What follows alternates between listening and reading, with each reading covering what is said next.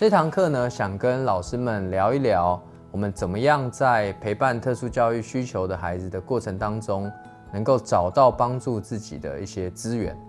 我想，对于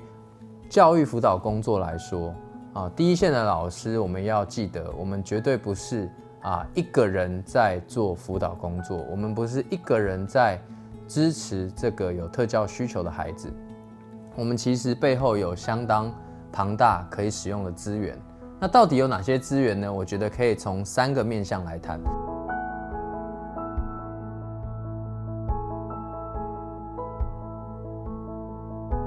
第一个面向叫做校内的支持系统。好，我想对于呃班上有特教需求的孩子的老师而言呢，啊，你平常在班在上课的过程当中，在处理班务的过程当中，如果你的孩子有状况，啊，你最快速能够啊请求别人协助的对象，我想可能就是你周围隔壁班的啊其他的一些老师。那我觉得平时就可以先做好这样的沟通。那除了其他班的老师可以成为你的帮手之外呢，我想很重要的，在我们的校内辅导支持系统里面，会有不同的职务跟不同的角色。举例来说，我们会有辅导老师。好，在当我们一开始发现这个孩子可能有辅导需求、有特教需求的时候，我们申跟辅导师申请，这个辅导老师进场去做孩子的观察，甚至这个孩子会跟辅导老师建立一对一的互动的关系，那就有机会能够透过辅导老师的专业去协助，让这个孩子在学校环境里面变得更稳定。那再来，如果他有了特教生的资格，他经过鉴定，那就会有所谓的特教老师成为他的各管老师，啊，定期的会跟这个孩子做互动，甚至他有些课程会是抽离出来到资源班去学习，啊，所以对于校内的支持系统的概念，我觉得老师们一定要有一个意识，对于学生的辅导。不会是你一个人单打独斗，而是需要全体校内的辅导系统支持来帮助这个孩子。哦，那除了我们讲到的这些职务跟角色的啊所谓的分工，我觉得很重要的一个概念是，对于特教生在学校的适应。举例来说，啊，我曾经辅导过不少拒学的孩子。所谓拒学的孩子，他可能是，呃，不是都不来学校，他只是对于来学校这件事情有心理上的压力，他不管是抗拒也好或恐惧也好，他对于入校来说会有一些困难，但他也不是完全不入校，那就会出现这个孩子他要入校的时间，有可能不是大家原本规定好的上课时间。所谓的他来学校都是迟到的状况，那你想一个迟到的学生，他从校外要进到校内，他会经过几关呢？他第一关一定会经过门口的警卫室。哦，所以我我在想的辅导的支持系统跟资源，我觉得要扩大到整个校园环境，因为这个孩子要进到学校本来就已经是一件不容易的事，如果警卫。先生还是跟他讲说啊，你怎么又迟到？哦，他要进来本来就已经不容易，然后你在当下你又给他重重的一击，啊，你觉得可能只是一句很简单的话，但是对这个孩子听起来心里面的压力是非常非常大的。好，那再进来，你可能会需要到学务处，因为你迟到了，你可能需要被登记，对不对？好，所以在整个辅导系统里面，我们就会做所谓强调横向的沟通跟连接。如果有一个这样的个案，我会建议学校为了这个孩子的辅导支持，我们要成立一个专责的一个群组。这个群组里面的讯息是相互流通的，它涉及到的对象包含的除了是班级里面的导师、科任老师，甚至是特教老师、辅导老师以外，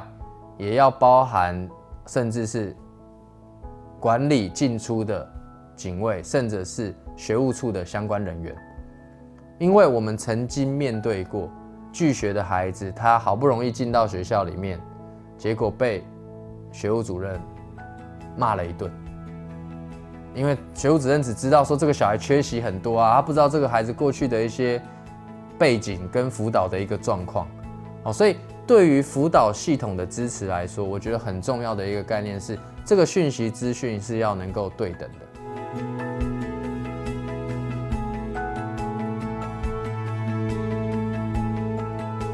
第二个部分，除了校内的资源之外，我们其实系统内、体制内也有体制的资源。举例来说，如果以台北市为例，我们有各区不同的特教资源中心。啊，如果是情绪行为问题的孩子，我们通常会建议他可以寻求台北市东区特教资源中心的协助，那边有非常多具有这方面专业的。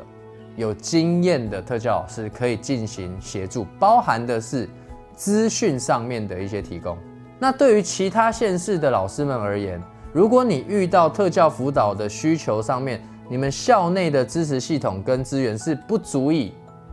协助这个孩子的，你们当然也可以跟教育局这边去反映啊，因为教育局都会编设特教资源中心去提供。啊，第一线的老师在面对辅导需求、特教需求的孩子这方面的一些支持。好，那体制内、系统内的资源以外，台湾啊有非常多间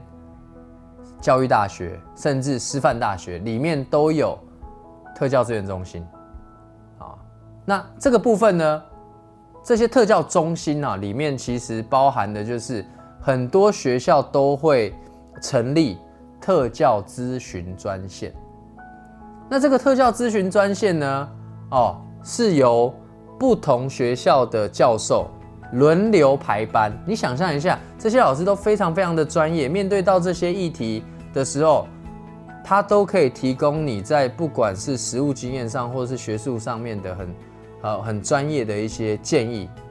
跟方法。哦，所以如果有需求的老师们，你可以上不同的大学的网站，如果它是有教育大学里面或师范大学里面，它有设特教系的，基本上你都可以上去找找看。啊，特教咨询专线，哪一个老师的专业是什么？那他在哪一个时间点，他可以接你的电话？那你遇到你学生的问题的时候，你就可以打电话去求助，跟他讨论你现在接下来可以怎么做。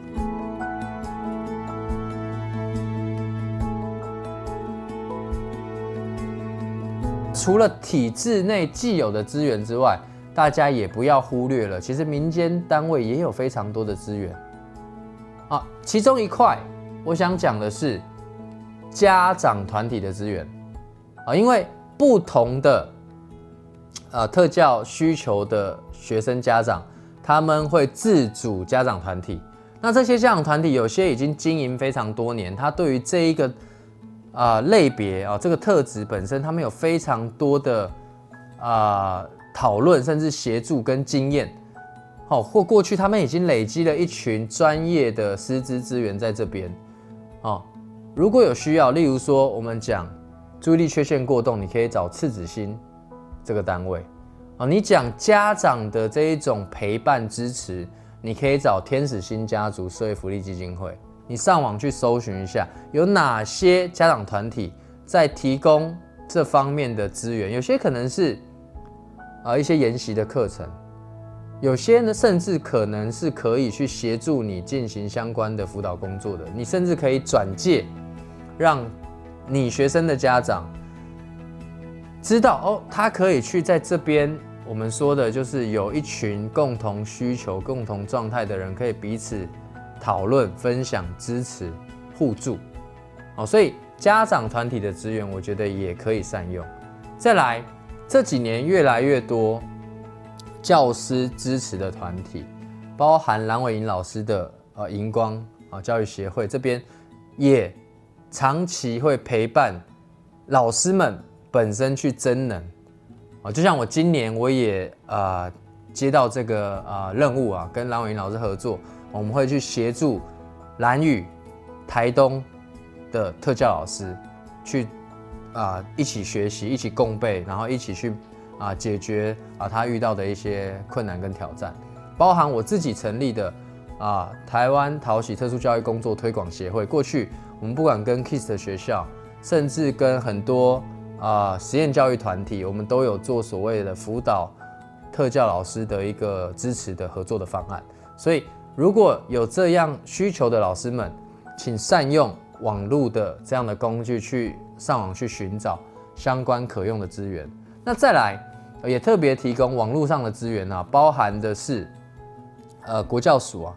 呃成立一个网站啊，特教应该是特教线上的咨询平台啊，里面有非常多特教的线上课程，可以提供老师们，如果你想要对，比如说对自闭症的孩子有更多的了解，对注意力缺陷过动的孩子有更多的了解。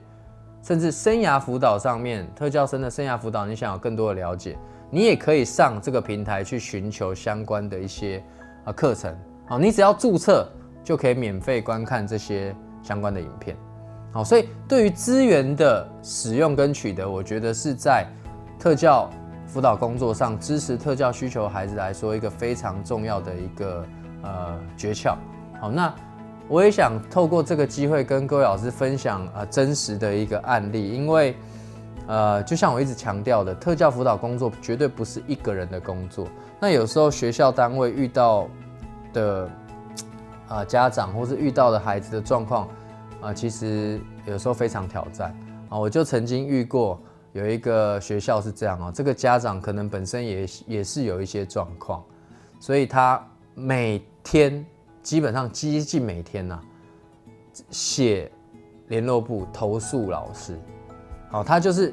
老师怎么做他都不满意，然后他觉得他的孩子是因为来到这个学校才变成这个样子，然后校内的包含特教老师、辅导老师、辅导主任、学务主任，全部他都联络过，包含校长，他也跟校长投诉。然后最后投诉到教育局，就是这个学校里面每一个人做的任何事他都不买单，但很奇妙，这个家长不转学，他还是让这个孩子在这个学校里面。那基本上我在这个过程当中，我感受到的就是老师真的很可怜啊，他我觉得老师真的是备受折磨，因为他第一线他每天都在经历这一种啊这种压力好，所以那时候我去学校开个案会议的时候。我就有建议家长我说只靠学校老师，包含学校目前的支持系统是没有办法解决这个问题的。我们一定要想办法寻求外部的的一些连接。我说，哎，你或许可以在全校性的家长啊所谓的亲子讲座上面安排一些专业的啊，不管是医师。啊，职能治疗师、心理心理治疗师，或是呃别的一些专业团队的老师来学校分享，然后去把你想要传递给这个家长的一些观念，透过别人的嘴巴讲给他听。我我觉得比较有机会能够让他接收到他需要的一些资讯。那我觉得在这个学校系统里面，也要主动的去跟教育局去合作。因为这个问题已经不是学校校内系统可以解决的问题，你就要连接到这整个大的系统，包含跟特教资源中心合作。我想辅导工作绝对不是单打独斗，面对特教需求的孩子，我们需要专业团队的共同努力。我是特教老师曲志矿，让我们一起启发孩子的潜能，不放弃每一个有特殊教育需求的孩子。